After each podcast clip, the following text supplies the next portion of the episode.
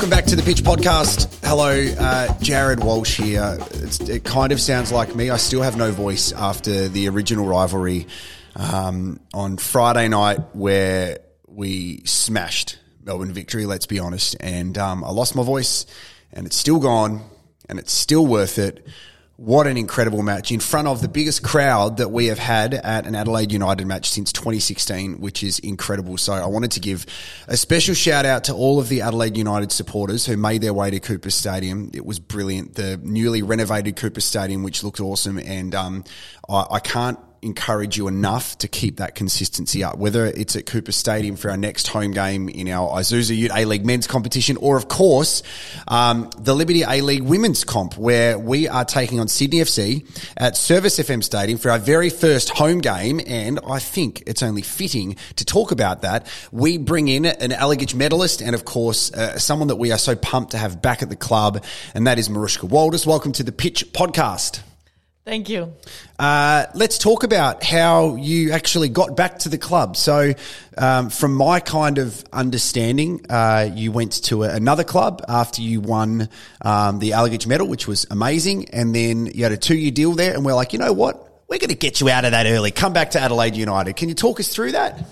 Uh, yeah, that's correct. Uh, after uh, my season at Adelaide, I went back uh, to the Netherlands to PSV Eindhoven. Um, and yes, I was there for. I should be there for two years. Um, we had a good start at the, in the beginning of the season. Like we played Champions League. Um, personally, I had a yeah a good season, um, but I missed the team atmosphere and like the mentality to win.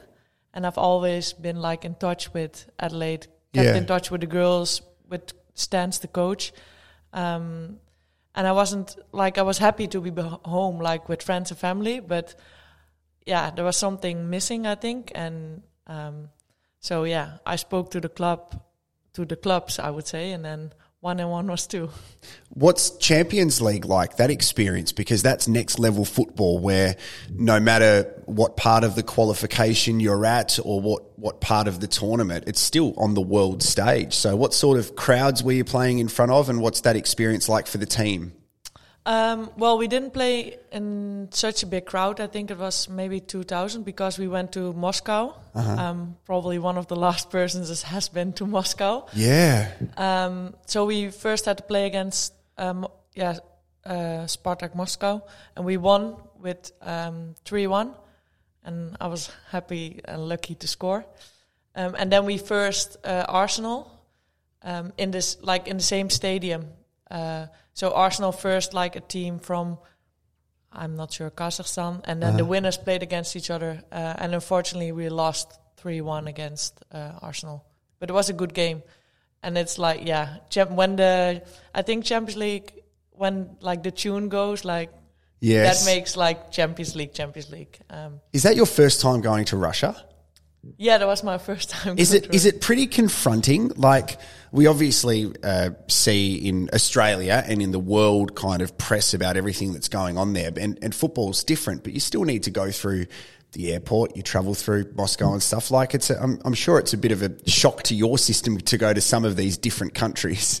Yeah, yeah, for sure. It was a, uh, luckily it was like before the war. It was like in August, um, but still it was at the airport uh, quite confronting and like how they treat you and yeah, they don't speak English and Is there military at the airport? yeah, hundred percent. Wow. Like you get pushed away, and my coach was asked like a ton of questions, and he was like, "I'm here for sport." Yeah, it's different, different type of world. one of the things that you mentioned was uh, you miss the team environment. Is that um, can you talk us through that? Like, is that the the culture that Adelaide United has provided, or is it Australian football of that environment where? Um, in my opinion, everybody in the team understands they have a role to play and you work together to achieve your goals. Where potentially at other clubs, everybody's focused about themselves as individuals to get their own personal glory. Is that accurate saying that? Um, yeah, it's definitely it's something that Adelaide United provides. Um, like the club feels like a family, but also like the team was really like we had a very close team two years ago, and we yeah, unfortunately didn't make finals, but we were nearly there. Like missed it out on one goal, but like how we stick together through that season and like on the pitch and off the pitch, that was like huge. Um, and it made yeah, I was always still in touch with a lot of the girls and also the staff, like how Stans keeps this team together.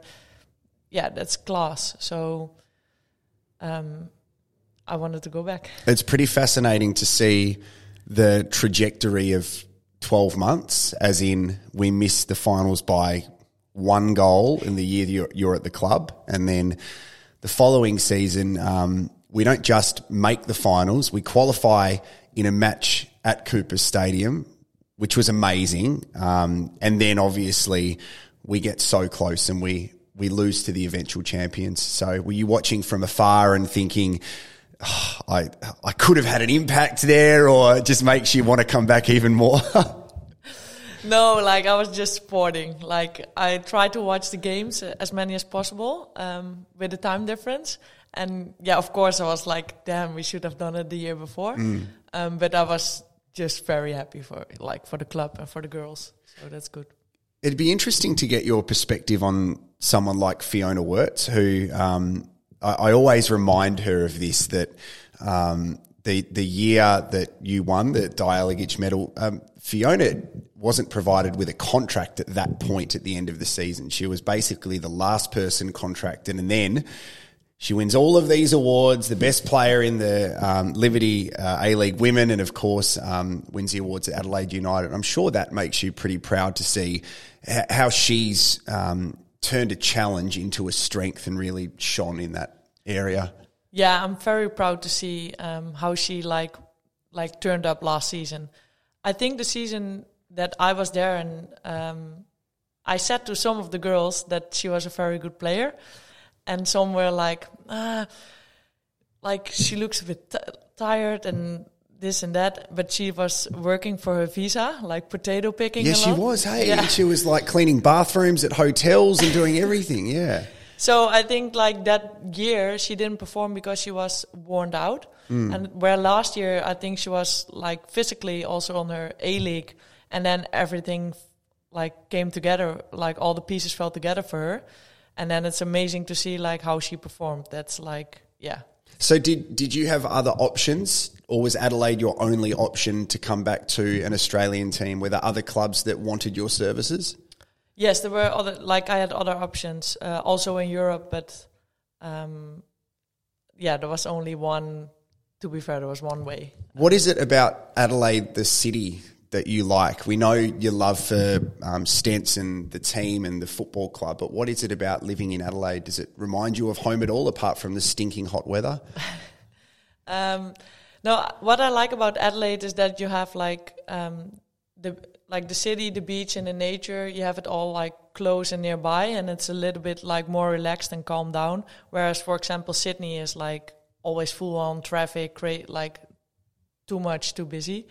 Um, and back home, I'm come like I come from a small town where also like people are relaxed and everyone is friendly and says hi, how are you? Um, and that's like similar to Adelaide. So yeah, I appreciate that. What's what's the town called where you're from? Steggerda. Okay, how do you spell that? S T E G G E R D A. And what's the population? Do you know? A thousand. One thousand people. So you yeah. basically know everyone. So your family's still there. Well, my parents just moved, um, but like, yeah, my granddad's still there. Yeah. Wow. And do they have a football team there? Uh, it's the village next, like the village, the next village. Okay. Like the Blesser. Yeah, I played there when uh, growing up. See, village is a, a word that we're not familiar with here in Australia because there's so many villages around that area where um, it, it feels like small little country towns, I guess, that you'd have here yeah, in South like Australia. A, yeah, it's like a small country town. Yeah. Yeah. So uh, it's funny actually because we've just had a, a, cricket World Cup here in Australia, and um, the Netherlands got to play um, a couple of weeks ago against South Africa, and they won. And to see all the Dutch supporters was absolutely amazing to see like um, the impact that it has like on a community of people. And I think they liked knocking South Africa out of the competition as well. Um, what about some of your like things that you miss about home? I almost fell off the table then. Um, when you get to come to Adelaide, it's always well and good. You said you've been back here since September, but are there certain things that you miss about home? Uh, yeah, of course, like my family and friends, like that's always something that I miss. Um, and I miss uh, just grabbing my bike and bike to the club or bike to the store. Um, that's some here. Like you most likely have to drive the car. Or get one of those e-scooters. Yeah, yeah. exactly. Those are perfect. They are perfect. Um, the, one of the things that um, I love about Adelaide United and, and obviously being here at the club as well is that team environment. But the upgrade to Coopers Stadium, you've got to have a look at it now. We've had two A League men's matches here, and then there's a double header coming up where you're taking on Wellington and um, the men are playing Newcastle. Um, were you at the victory game? Did you get to hear the noise? Yeah, I was at the game. It was amazing. Um, when I came into the stadium, I was like surprised because it was so busy and that made me like so i was like oh this is very good like two years ago i've been to games and like now it was packed and it was a lot of noise and how the boys took on like victory was amazing. Yeah, and I guess like the the screens and the sound it really builds up that atmosphere. So I'm sure um, you're looking forward to playing there as well in a couple of weeks' time in that double header because there's a couple of them in this season, which is really good. Yes, yeah, I'm looking forward to it. I can't wait like to play in front of the fans again. Like that's always the best feeling, to be fair. So, what are you doing when you're not playing football, Maruschka? Uh, what do you do as a, a, hobby? Do you read? Do you go to restaurants? Talk to the Adelaide United family about the things that you like to do that aren't football related. Um, I still work. Okay. Uh, I have like a part-time job um, in an in the Netherlands, so I work remote.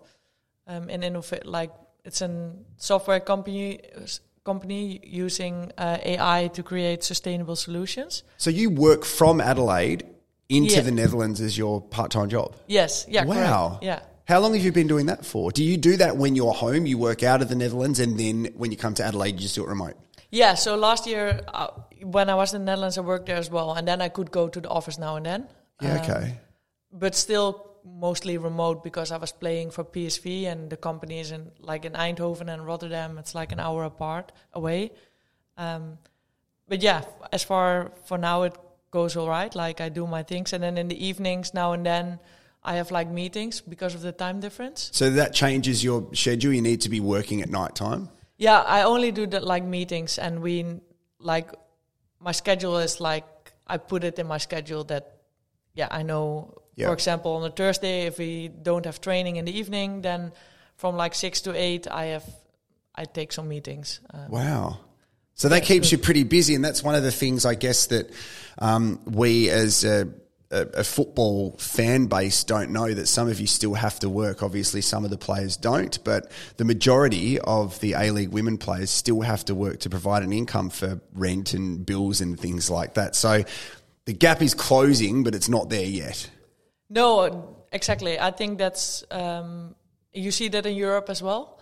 Um, but personally, I also like I want to use my I need to do something besides football and use my brain. Otherwise, I go bananas. Like I need to focus on something else um, because then I perform better on the field as well. Because then I you can switch off better. It's an easy way to switch off. Um, and there's also there's more than football, of course, in life. Football is still always number one. Um, so it's good to be focused on different areas. It's pretty exciting to see more recently um, the Matildas, our Australian national team, not just have really good results, but attract a, a big supporter base to their two games they had. Um, which is great leading up to the Women's World Cup, which is coming to Australia. There's going to be some games here in Adelaide. The, the health of women's football looks really good at the moment, where um, I've said for a while, like the Matildas is probably um, the stronger brand than the Socceroos at the moment. Heavily attended, really successful. You see Sam Kerr on the front of a video game in FIFA, which is just out of this world, which is incredible. It must make you pretty excited to see the growth of the sport. Yeah, it's amazing, and I think um, Australia is doing a good job regarding that, and it's very exciting that they will host the World Cup. Um, so I guess it can only grow, and I think one.